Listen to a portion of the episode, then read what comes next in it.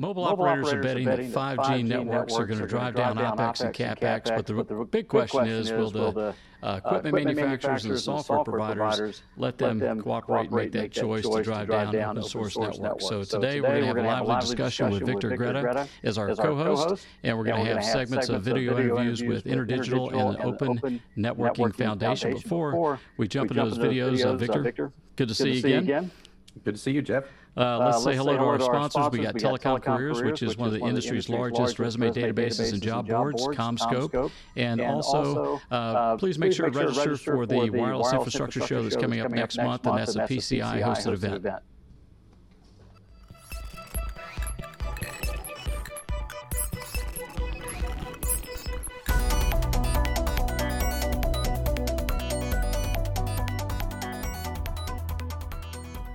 Telecom Careers, the number one global telecom and wireless job board, telecomcareers.com.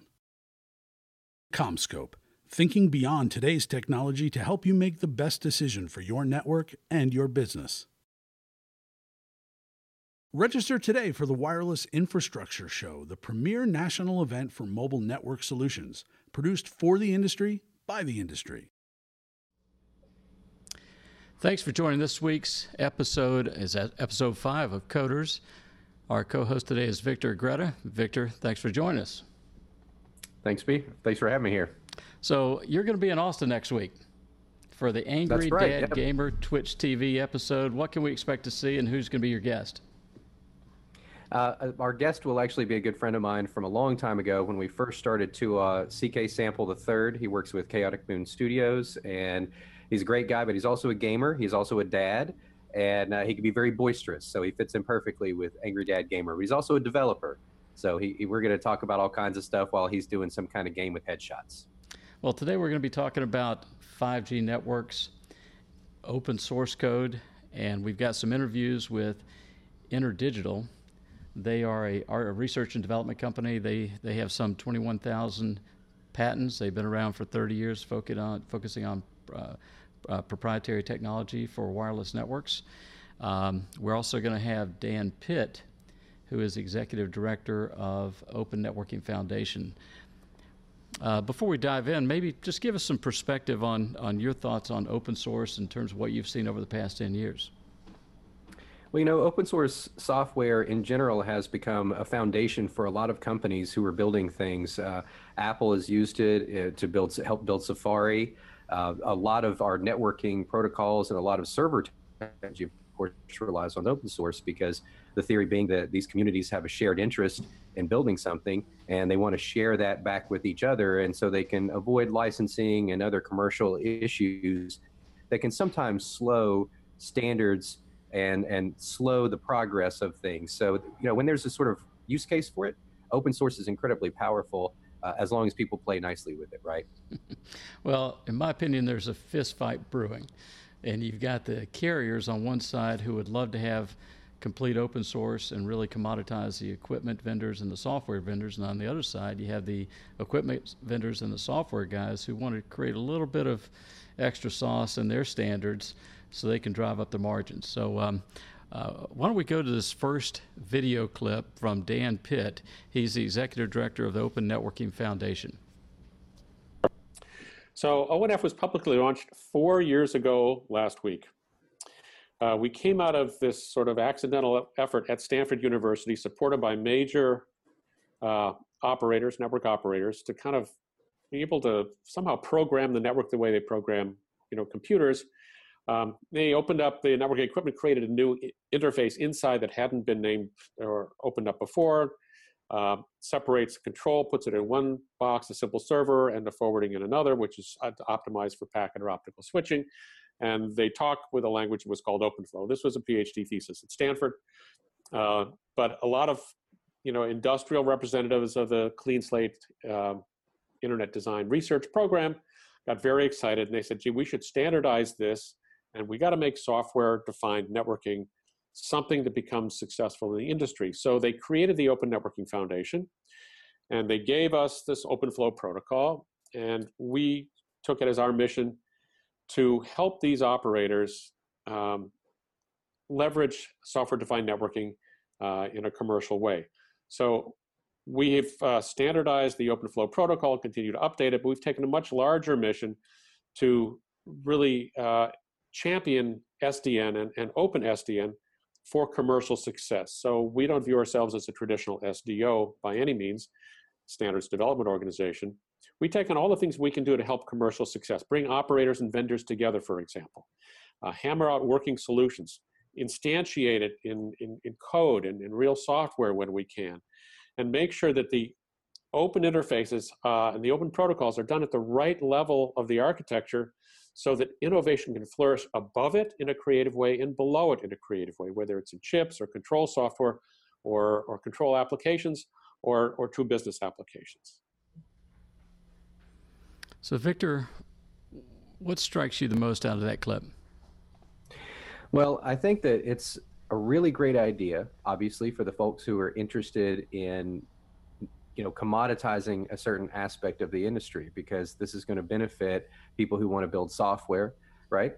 Uh, but the question is you know what are the benefits in creating a foundation like this? What are the benefits in creating a standard like this? And the benefit might have a detraction in some other area. So what are the factors that lead to the acceptance of these standards? And can you get everyone to buy in? So what are you seeing in terms of people who might be polarized on this issue because of what it what it represents to their business. Well, again, I, I think it's a bit of a fist fight brewing, and I, uh, if you look at the Open Networking Foundation, you've got OpenStack, which is another association, and then finally you've got uh, Open Daylight. So you've got these three consortiums that have formed, which are, in my opinion, for all intents and purposes, lobbying groups at the standard bodies. Um, I think Open Networking Foundation it uh, it's it's siding with the carriers, which is where it should be. Um, I think what's really interesting about the Open Network Foundation is you've actually got some of the over the top guys like Facebook and Google and others showing up in that forum. So when you really think about uh, Facebook or Google, they're communication service providers. Even Microsoft, by the virtue of the purchase of Skype, uh, Apple with FaceTime, you know, they're running hardcore communication platforms underneath their their traditional apps that a lot of people don't really think about. So they have a vested interest in these future standards. And we're going to talk later in the show about the importance of open networks and what that really means in terms of how it unleashes the potential of the software community. So at the end of the day, I think the most important thing to, to take away from today's show is that for effectively 100 years, you've had a closed network. The carriers have guarded that network. Uh, no one's been allowed in. And with the network, this 5G network, you're going to see over the next three to four years a, a network that's going to be opened up. And I think it's uh, the genie out of the bottle. You're going to see these unintended uh, consequences by virtue of this genie being out of the bottle. Uh, so those are kind of some of the key takeaways for me. And I think it's really interesting to spend time with Dan Pitt, who has a long-term uh, telco background uh, with Nortel and some other companies, and he's in Silicon Valley, and he's uh, supporting the carriers from around the world. I mean, you got global carriers, global over-the-top guys and yes, they have some collaboration from the OEM community, but they're really not uh, the, the key influencers in this particular group. Well, and it makes sense, right? Because if things are being pushed by developers, if that's where there's so much money and pressure, right? That's that market pressure that's pushing them to open up those networks because these guys can then innovate on top of that structure. Well, you want to jump into the second clip where we'll go into a little more detail about, uh, again, Dan Pitt from the Open Networking Foundation. Let's go ahead and roll that, that second clip. I think it has three essential characteristics to be truly open. First of all, it has to be published somewhere, which means, you know, you know uh, in a document, certainly could be in software, where anybody can come and see it and look at it without having to get anyone's permission. The second, it should be some sort of a standard, whether it's a de facto standard or a committee standard, doesn't really matter. And third, and really most important, it should not be controlled by a single party or a very small cabal of parties. It should be community defined, derived, and improved. And, and that's the real challenge uh, for the industry because um, they've had protocol standards and, and you can see based on the sort of the, the lock-in experience of many operators that they don't have much of a say in it. And we want them to have more of a say because it's their future that's at stake and they know that. So we're, we're big advocates of you know, open SDN where it can really meet the needs of a variety of different types of network operators through separate provision of hardware and software and the creation of software by them or other. Uh, how important is this open network to the future of 5G? Well, I think it's everything to the carriers. Um, yeah, they are buying into this uh, this promise of lower cost of operations, lower capex. I mean, that is the promise of virtualization, and NFV and SDN are uh, kind of the first elements to be. I mean, at the core of of, of this um, evolution to 5G, and, and you'll hear it in many of our clips today. So, how important is to, to, to, the future? I think it's it's everything, and I think the representation of the Open Network Foundation board members uh, that does include global carriers as well as the over-the-top guys, okay, the Facebooks and Googles and Apples, et cetera. Uh, I think the battle lines are being drawn now. And I think when they open up the, the networks and they open up the APIs to the, the, the, the, the creativity and the innovation of the software community, um, I mean, I, I, think, again, it goes back to my previous comment the genie is out of the bottle. And um, I think you're going to see innovation on unprecedented levels. When you talk about the Internet of Things, today the talking points are data surging, 50 billion connected devices, and those are just kind of big talking points. But when you open up the, the network and you open up devices to the software development community, you really, and again, it's an overused word, but you democratize the, the network. And uh, it's going to be interesting to see what happens. It's going to be interesting to see how open the carriers and the OEMs and the device providers really allow that network to be. Well, that's the devil in the details, right? As they're working out the proposals and working out the standards, we've still got a long way to go. Well, we got one final clip from, uh, again, from Open Network um, Foundation. So why don't we roll that clip real quick? What can you tell us about your board of directors? So our board of directors is all major network operators, uh, and they really want to drive this bus. They formed us so that they could drive this thing. Um, we have you know, eight major operators on the board, and plenty of other you know operators as members among our 140 members. Uh, but we have four main data center internet operators, you know, Google, Facebook, Yahoo, and Microsoft. Three major telecom service providers, North America, Europe, and Asia, in Verizon, Deutsche Telekom in Germany, and NTT Communications in Japan. And then a major enterprise, uh, Goldman Sachs. Mm-hmm. Uh, the whole financial services industry views the network as a really critical part of their business. Um, you know, they're they're regulated, they're under compliance, they have huge you know performance constraints, and so it's really important. And they wanted to be at the ground floor of of this movement as well. We have two independent directors coming from the world of acad- academia representing themselves also. What role do the equipment vendors have in the the governance or uh, uh, programs that you initiate?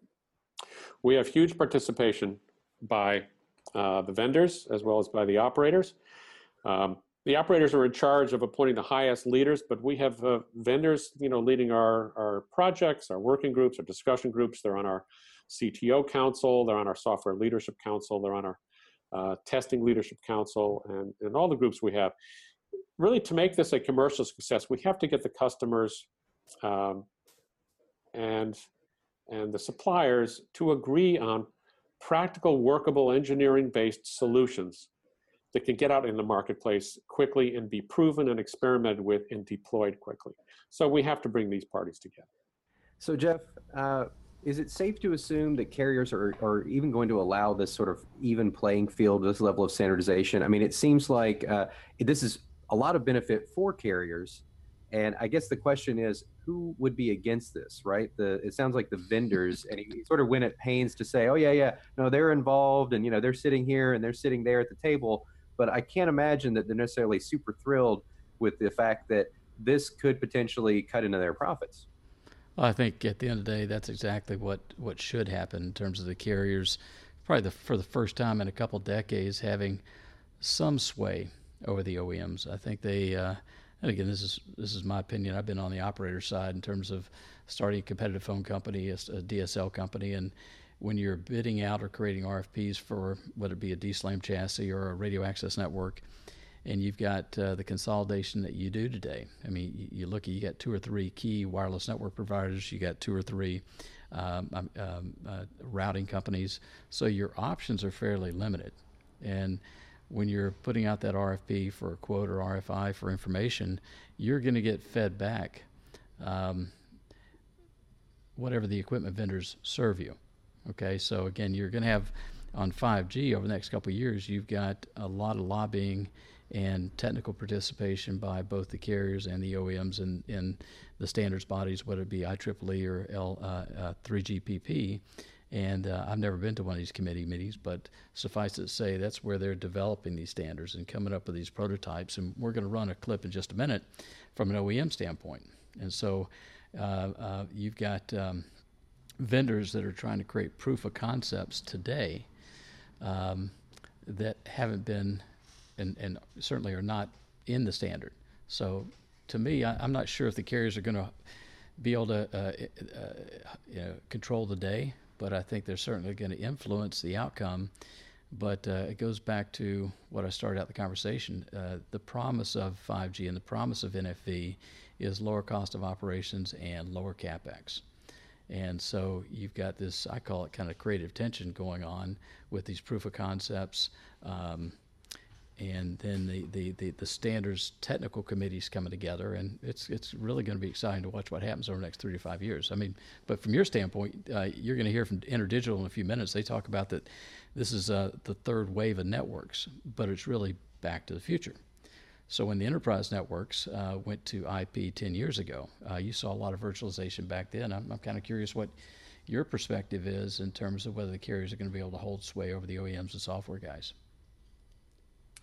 Yeah, well, I, I, think it's a it could be very well a moot point if there's enough pressure, obviously. And what he was talking about with Facebook and Google and Apple sort of on board with this, obviously it behooves them to empower developers to you know tap into the power of the network directly like that. So the promise of this, I think, is so huge that it's going to be very difficult for OEMs and vendors to say, no, we really just want to keep doing things kind of the old way um, and I think historically we've seen that when innovation and you know is so much much greater, doing it this way is probably going to win out. Yeah.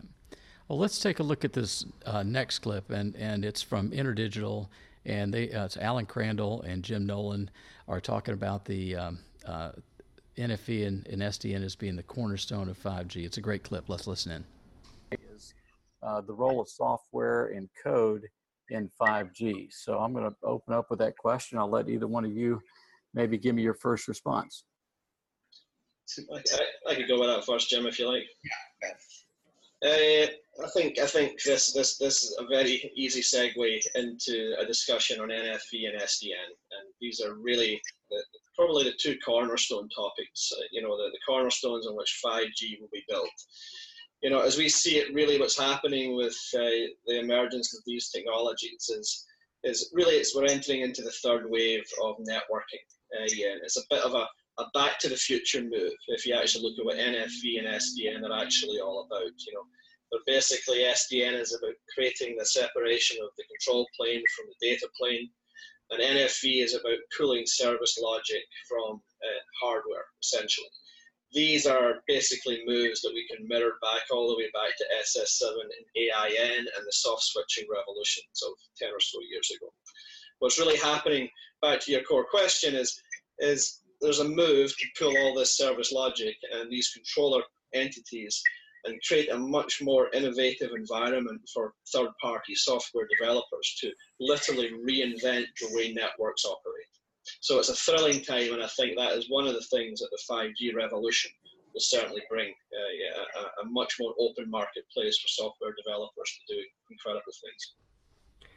So it is, uh, as you said, a thrilling time to be in this stuff right now. The, the potential of these things is pretty huge. What I'm concerned about is what is the benefit for consumers? You know, we see the different G's go up, and, and so, so far, most of that has been about bandwidth and of course, once smartphones came around, the bandwidth, you know, really was was required at that point. A lot of bandwidth. But now, what is what is the benefit to consumers with a 5G network? Well, Victor, if I could uh, maybe just leave you with a second thing to really think about.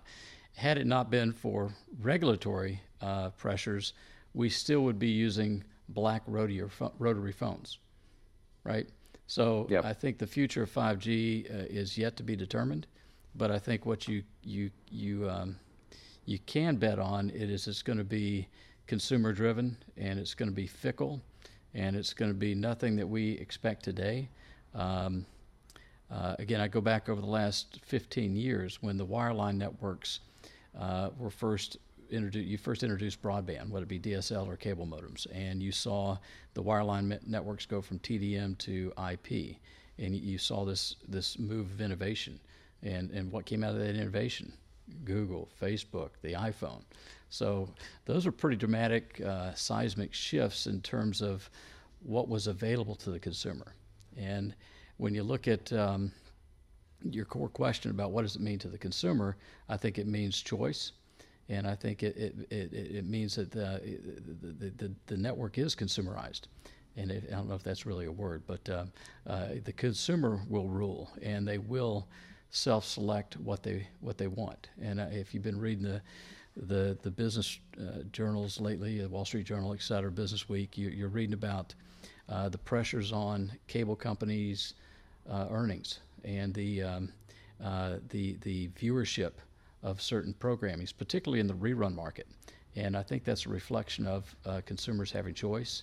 Netflix, Hulu, and the, the millennial generation who can pick and choose what they want to see when they want to see it. So all these things are kind of wrapped up in you know what is the future. Uh, the future is going to be a, a 5G, and if you, if you go to the conferences, the, the trade conferences, the big vendors and the carriers talk about uh, things like uh, lower latency and more bandwidth. Uh, and I think those do get baked into the standards, but those are not consumer facing. And I remember, and this is really interesting, back in 97, I was uh, started a DSL company, and, and we were trying to come up with different um, choices for our consumers. So we had seven different tiers of pricing because that we really didn't know what people would do with bandwidth. But we had a $79 product, and then we had like a $495 product, and it was the it was literally the 80-20 rule. No one really knew how much bandwidth they needed, so by default, 80% of the people picked the $79 product, and that really messed with our business plan, right? Well, what was our counteraction to that? We ended up coming up with two price points. We went to 179 and I think 299, and you saw about 30% of the users buy the faster product because I think 30% of consumers are always going to buy cars with faster engines or um, Viking appliances because they look pretty. But uh, you know, when you look at the mass market, they're going to probably go to the lower end. Um, so I, I, I, just go back to what is it going to mean to consumers? Um, who knows? Uh, but I do think it evolves around the Internet of Things. I do think that uh, the over-the-top guys are going to play a key role. Um, but I may, if I, if I could, Victor, let me turn the question back to you and, and kind of through your your lens, what do you see um, for consumers over the next couple years? Well, like you said, it's it's really all about consumer choice. Uh, I think it was a huge move that HBO has put its channel on the Apple TV. So even without subscribing to HBO cable, you can actually get for fifteen dollars a month the same HBO programming through the Apple TV. So the consumer shift to where the consumers are basically dictating what they want now, and and businesses are actually having to respond to that, and even without regulatory pressures which is pretty amazing. Um, I think that's really big, and I think that's not going to go away anytime soon.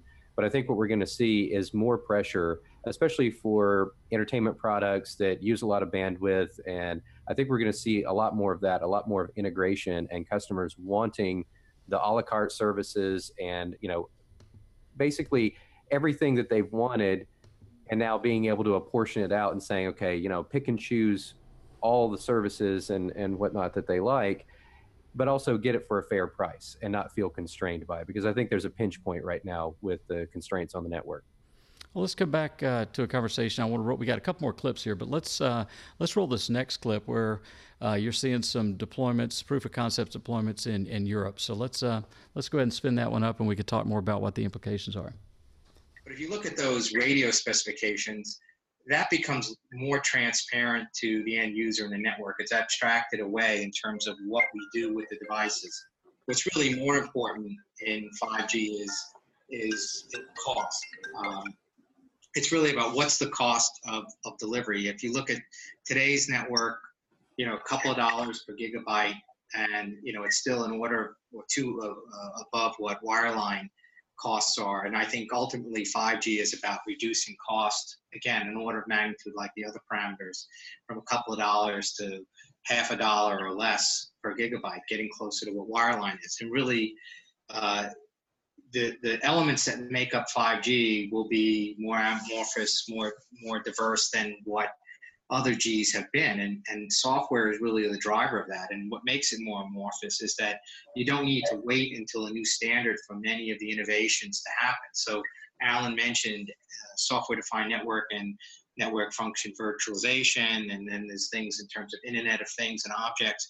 But really, what it all comes down to is, is it's not one singular standard or group of standards. It's a whole new set of broader capabilities, largely being driven by our ability to do it much faster in software than we, we could have done it in terms of just doing it in, in hardware. So I think you're going to see many elements of what will be 5G, and in particular SDN and NFV, before you even see 5G access networks. You'll see a big move towards uh, 5G capabilities, but they'll happen independent of, of, of another generation of a of an access standard. So traditionally it seems like it's been a bad idea uh, to wait for standards. So some i've seen companies who just kind of put the cart before the horse. Now in networking you can't really do that because you have to have participation from a number of different people up and down the chain right? What he's talking about is basically accelerating the level of the rate of innovation because now instead of having to wait for hardware standards a lot of this stuff is going to be done in software which thing you know can be deployed with the push of a button they can say, here's new capabilities. And so trying to abstract that.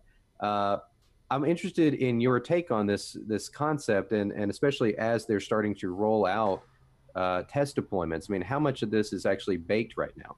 Well, I think none of us baked. Uh, you started hearing the 5G drumbeat about a year ago at, at conferences. I, would say starting with Mobile World Congress a year ago, and, and it escalated throughout the year, and then it's almost become in, in everyone's standard vocabulary today. I think uh, most consumers are probably know intuitively what 4G and LTE means today, and that, that, that process took about four years for those terms to become like Kleenex in our, our day-to-day vocabulary. And so, again, for folks in the industry, I remember showing up at um, Mobile Congress last year, and everybody was talking about 5G, and I was like, well, and everybody was asking everybody else at the show, what is 5G? the drum beat's gotten louder and louder and louder. But at the end of the day, um, the initial ETSI white papers on kind of what 5G is going to look like are just now starting to come out. So I think the standard bodies are coalescing. I think some of the early movers, like an InterDigital and Ericsson and Huawei and Nokia and Alcatel Lucent, Cisco, Juniper, all working diligently to be involved in these proof of concepts. Um, I think another, and this is probably the third big key takeaway from today's show, is if you look at um, technology as an economic enabler, and I think we can all agree, and I think there's some studies from CTI over the past decade that talk about uh, cellular adoption rates in emerging countries equates directly to literacy rates, education rates, and uh, GNP growth. When you look at um, Horizon 2020, which is a European Union initiative where they've allocated billions of dollars to try to reclaim, if you will, being a center of innovation. So again, if you look back in history, you look at Europe and the early 1920s, kind of they missed the industrialization of the 21st century, and a lot of that moved to the United States. And over the last decade, you've got innovation going on all around the world, and I think Europe as a whole, with the European Union, they came together and said, "Listen, uh, this thing called 5G looks like it's going to be a big deal. And they've allocated billions of dollars for a number of different um, uh, innovation programs, but one specifically, which we're going to hear from in just a minute, is called Xhaul. And again, it's part of that Horizon 2020. Um, there are 21 companies involved in a proof of concept around 4G. And they're going to solve for one specific item, which is just one of many, dozens that will ultimately be in a, a, standard. But you've got this front haul and back haul, the lack of a, a, management layer to be able to orchestrate between a physical network and a virtual network. And so you got 21 companies InterDigital is one of those who has applied for and, and received some money to participate in a initiative. Um, so I think going back to your question, where are we? You know, it's a foot race. Uh, it reminds me of the. Uh, I guess there's that show about Oklahoma when they had the, you know, the, they they unleashed the wagons and everybody was going to stake out their land. To me, that we're just now starting to line up on the starting line, and you've got all the major players. And uh, I don't even think they've they've said go yet, but you've already got about ten players halfway down the field. Well, that's that's good in some ways. Uh, hopefully, for the consumer, that will play out to be an advantage for them. And, and you've got again, you used to be editor of TUAW. You saw Apple that had to create standards on a smartphone before I think anyone was even looking at standards on the phone. So maybe, you know, are there any parallels to what evolved in the, the smartphone world over the past seven or eight years? Well, you know, one thing that's interesting is that FaceTime was originally intended to be an open standard so that other uh, apps could use it and even across platforms. But there was apparently some secret sauce in the compression algorithms that Apple didn't want to let loose of. So even though it was announced when FaceTime was announced that this will be open and, you know, they didn't say, well, you can use it on your Android phone or anything because that but that was the promise initially. Uh, it never materialized because of some pro- proprietary stuff. So that's my concern looking at it as a consumer is that somewhere down the line, uh, people who are with their wagons out there and they go, no, we really want to protect our interests. And, and even if it's not the best consumer decision, we're going to do this anyway because we've got the we've got the leverage to be able to do that. And someone like Cisco actually does have leverage, you know, like that. Well, let's roll this next clip uh, from InterDigital. It's um, they're talking about the XHAUL project that's part of the Horizon 2020 program in Europe, and I think what you're going to find is going to bring us back to code and software. Sure, and, and I'll even I'll even describe it from the perspective of some of the projects that we're working here in, in London. Uh, we, we're involved in a number of Horizon 2020 initiatives, and uh, they're, they're, they're quite SDN centric. And I can tell you the people that we're hiring here to support these projects are software developers because the nature of, of the, the, the, development work and the research work requires software developers to get to jump right in and write application level software uh, code on SDN platforms. And uh, so it's very much central to it. And it may not seem like a, a, very logical uh, connection, uh, but we're working on a project uh, in Horizon 2020 called XHaul, where it's basically about unifying fronthaul and back hall technologies into a common unified management framework. Where is that energy to create that uh, innovation going? It's in it's, it's application level development on SDN platforms. Develop the management algorithms, the load balancing software, the, the quality of service policy controls. It's, it's essential. Uh, software is driving 5G. So, uh, so what is what is your take on this in terms of you know the the time that it's going to take to implement this? Right, we're going to be in a vastly different landscape in terms of smartphone technology, and with things like the Apple Watch, wearables, Internet of Things, all of these things will be crashing down at the same time. So you know, it's good to have these proof of concepts now, but we know that they're going to evolve quite a bit. So I'm, I'm kind of curious as to how you see this evolving over time. Well, I think it ties back to your question about innovation and what do you think we'll see. And the fact of the matter is, I'm not sure we know where we're going to end up, but uh, it's important to see a lot of proof of concepts that are out there at all layers of the stack, whether you be at the, the network layer or the application layer. And you, you hear uh, Alan actually talk about the application layer as part of the proof of concept in Berlin, but it's you know it's fundamentally part of a network deployment. Um, for sake of time, and well, go ahead. You're going to add a comment. Well, I think what's I think one thing that's important for people to understand is that what what I love about this idea is that they're trying to make a, a big piece of this pie open in a way that fosters innovation both above, like you were saying, both above and below. You know, the the both sides of the hall basically right so uh, and and that is a practical benefit for consumers because developers have always found that when you give them access to something like that they will take advantage of it and create new stuff that we can't even imagine right now Well, let's um, let's run this final clip, and then Victor, you and I can come back and just talk a little bit about some of the things that we think are going to happen. So let's go ahead and roll the final clip.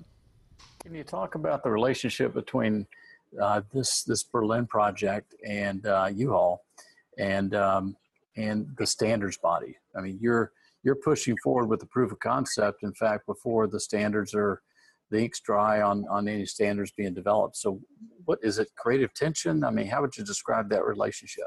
No, it's very much symbiotic. Uh, basically, this is the innovation model that exists here in Europe. These these funded project initiatives tend to serve as a, a, precursors to standards activities. So you've got a, very large consortium who's basically working towards a consensus and solving a problem over the space of a couple of years. And one of the products of this project activity will be standards, uh, standards uh, contributions, and standards, you know, standards consensus that ultimately will be taken into bodies like the 3GPP, 3GPP, and the IEEE, etc.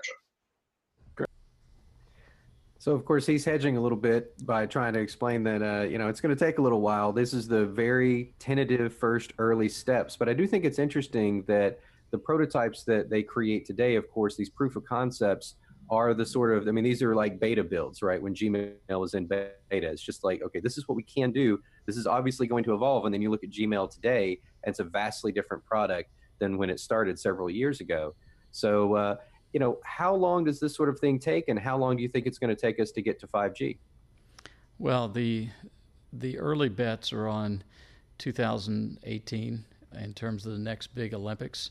Um, so you'll see some early semblances of standards in 2017. I think one of the answers to that question really lies in the the uh, chip manufacturers and the semiconductor industry.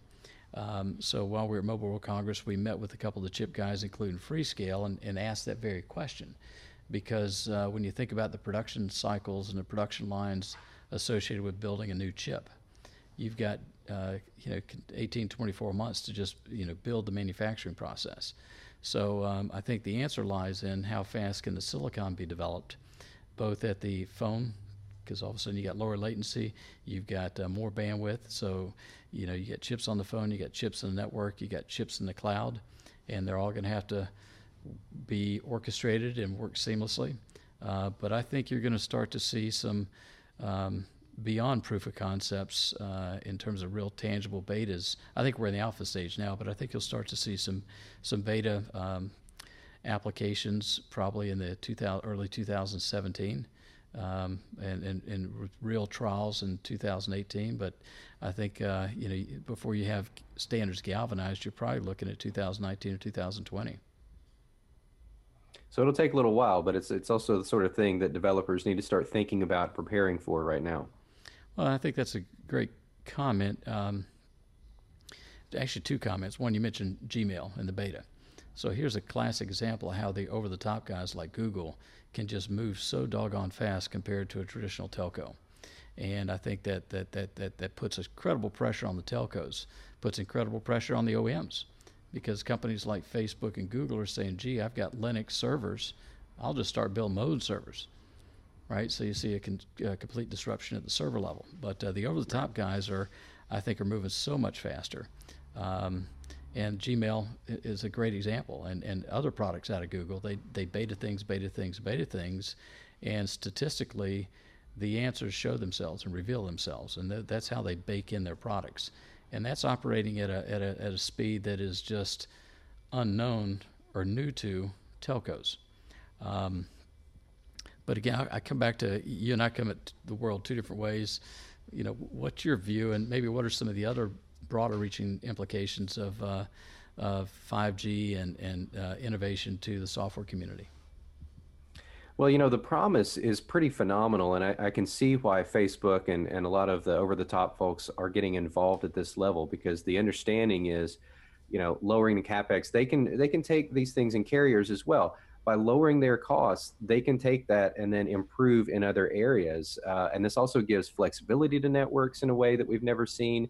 Um, I really look at this as it's not just the next generation; it's it's a couple of steps above in terms of evolution of our networks. And I think for developers, that's going to be fundamentally important because right now, you have to deal with so many things. Uh, you know, if you've watched any of my Twitch streams, you know that you've got latency issues. There's so many things that sort of interrupt the experience for consumers, and developers have to work very hard to route around those things, so to speak. So I think that the real innovations here are going to be in more, more seamless products, in products that work better, and anything that has to connect to the network is going to be vastly improved by the improvements that they're making to that middle layer. Mm-hmm. Well, this show's about software developers uh, uh, for software developers, and I think if you listen to InterDigital and the people they're hiring for the proof of concept in Berlin, they're all software developers. And so, you know, what are the bigger implications for the software community? It's all software. If you hear Hans Vestberg at Ericsson talk at Mobile World Congress, he basically says uh, he doesn't understand why the analyst community still classifies him as a hardware company you know, he, he makes a statement that, you know, we're in fact a software company. 60 to 70% of our revenue is coming from software and services. So, you know, the, the OEMs got to break from that mold. And the Cisco's and the Brocades and, and the Junipers, they have to break from that mold. And I think it's it's hard for the analyst community to figure it out. But going back to what it means to the software community, I think it's a huge opportunity for the software community. Um, now, one of the challenges we're going to have is you're going to have these the app developer guys and gals who now are going to have to learn a little bit more about you know an XML, not an XML interface, but an open networking interface or an API interface. So there, you know, maybe you could shed some light on the, the, the types of skills that uh, the software development community, who in the past may not worked with telcos, what what kind of things are they going to have to learn? Uh, well, it's it's analogous to when you worked on the web very early on, and you still used a graphic designer to do something, or if you were a designer and the web came along, and all of a sudden you had to learn a little HTML code or JavaScript or CSS and those sorts of things. So, developers are going to have to pay attention now to network stack, and in a way that they really didn't before. That was sort of abstracted for them. I think uh, if the promise is realized that they're going to be able to tap into things that maybe they weren't able to tap into before then you know they're just going to have to educate themselves on the best way to do that because if you keep doing it the old way you're going to find that there are inefficiencies uh, and i i think that uh, really that's another reason why these over the top folks are getting involved is so that they can help educate developers because it's obviously in their best interest to create an ecosystem where developers can flourish and provide the best services. So that may be one of the reasons why uh, they're really throwing in their hat to try to create this open standard so that the innovation can actually flow and then it's going to flow through them right? I mean there, there's a an obvious interest for facebook and google and apple to do these things so that those developer tools can then flow through them and they can be a sort of intermediary in that way uh, but you're right that the oems are going to have to get on board and uh, and the software i mean software is going to eat the world right so it's uh, that that's the idea is that uh, so many things that we do and there are some good articles out there actually about how many things can be replaced by software. Uh, but one of the things, by the way, that a smart developer will remind you is that on that list is software developer. So there's also that longer term sort of threat of well software is going to be helping to you know commoditize network hardware but eventually it might commoditize software programmers as well. So uh, you know but, but that's the thing. Ericsson's very smart to say that and say you know that's what we do now. You know th- this is this is what's really driving things now and we have the ability to control hardware in a way that we never could before or at least was incredibly difficult to do. So if they are able to make this happen uh, it's it's going to be really a fundamental shift uh, of control and power for some people. Well, interdigital talked about the the people they were hiring for their european initiatives. They tend to be c plus developers. Uh, how hard is c plus to learn? Um, it's not that hard. It's one of the higher level uh, object-oriented language and languages out there, and it's while it's a little bit older, it's uh, it's not that old actually, um, and it's uh, it's easier to learn than C. That's for sure. And uh, C plus is uh, it's it's been used for quite a while uh, for people who are building very strong, like I guess I should say, bug-free, robust programs. it's very strongly typed language. So I think that uh, for a lot of people, the skills that they learn in any computer science degree, they're going to be fine with C++. Okay. I'd like to close on uh, a conversation about the, the sheer number of smartphones that this Chinese manufacturer sold in a 48 hour period. I think they said 2 million phones. Um, is the world order changing? And, and how does um, how do low cost, high performance smartphones developed in China for adoption in um, China, Ind- Indonesia, and other countries, how's that going to shake up the mix, in your opinion? Well, you know, it's it's again, it's similar to the price. It's you know Moore's law, right? You know, the price of silicon uh, getting cheaper, more powerful, and so you're going to see more powerful devices in the hands of more people, and that's absolutely going to explode again as cost comes down and power goes up. So I don't, I, am still wrapping my mind around what this means, right? Because it's uh, the rate of that growth is going to go like this, barring some sort of world economic collapse. Uh, that's the one wild card in all of this, of course, is that those economies have to remain, uh, you know, growth oriented in order to to support this. But at the same time, the costs keep going down, and this, these products, you know, just a smartphone from a year ago is incredibly powerful compared to one four years ago so what's out there is already out there. I don't see any end to that growth just yet. Um, and I think it's one of the most exciting areas, but it's one of those things where we don't really know what that looks like because I don't think that we've seen uh, the sort of adoption that we're fixing to see, as we say here in the South. Uh, we're, we're fixing to see a mess uh, or just some really interesting times as those networks, you know, have to scale up to meet the demand. Well, from one southerner to another, innovation is just around the corner. Victor, uh, thanks for joining us today. Uh, just a few closing comments. Victor's going to be in Austin next week. We're going to be live streaming uh, one of his programs to Twitch TV on uh, Monday at 9 o'clock p.m. Central. Uh, next Friday, we're going to be talking APIs with Apigee. We're going to have the chief architect from Apigee on our show next week, and we're going to be talking about the application layer. Uh, Apigee, as, as many of you know, uh, they raised 50 million from Kleiner Perkins last year. They've worked uh, with many of the carriers around the world, providing that layer of uh, innovation, uh, not just for carriers but also enterprise customers. So, Victor, uh, thank you again for joining us today. viewers, thanks for joining us. We look forward to seeing you next week. And I guess I do have one final comment. Tomorrow, here at the ATX Studio Lounge, which is the world headquarters for RCR Wireless News, we're actually going to have a, young Austin uh, folk singer here, and we're going to live stream uh, her event. Folks are more than welcome to come by the Austin studio. Her name is Phoebe Hunt. Uh, look for that on our website. Look for Angry Dad Gamer on Monday night, and then look for Coders next Friday. Thanks for your time. Coders is a production of RCR TV. To reach Jeff Mucci or to suggest a show topic for Coders, you can find him on Twitter at Jeff Mucci. For all the latest news on wireless code and the whole world of wireless, check out rcrwireless.com.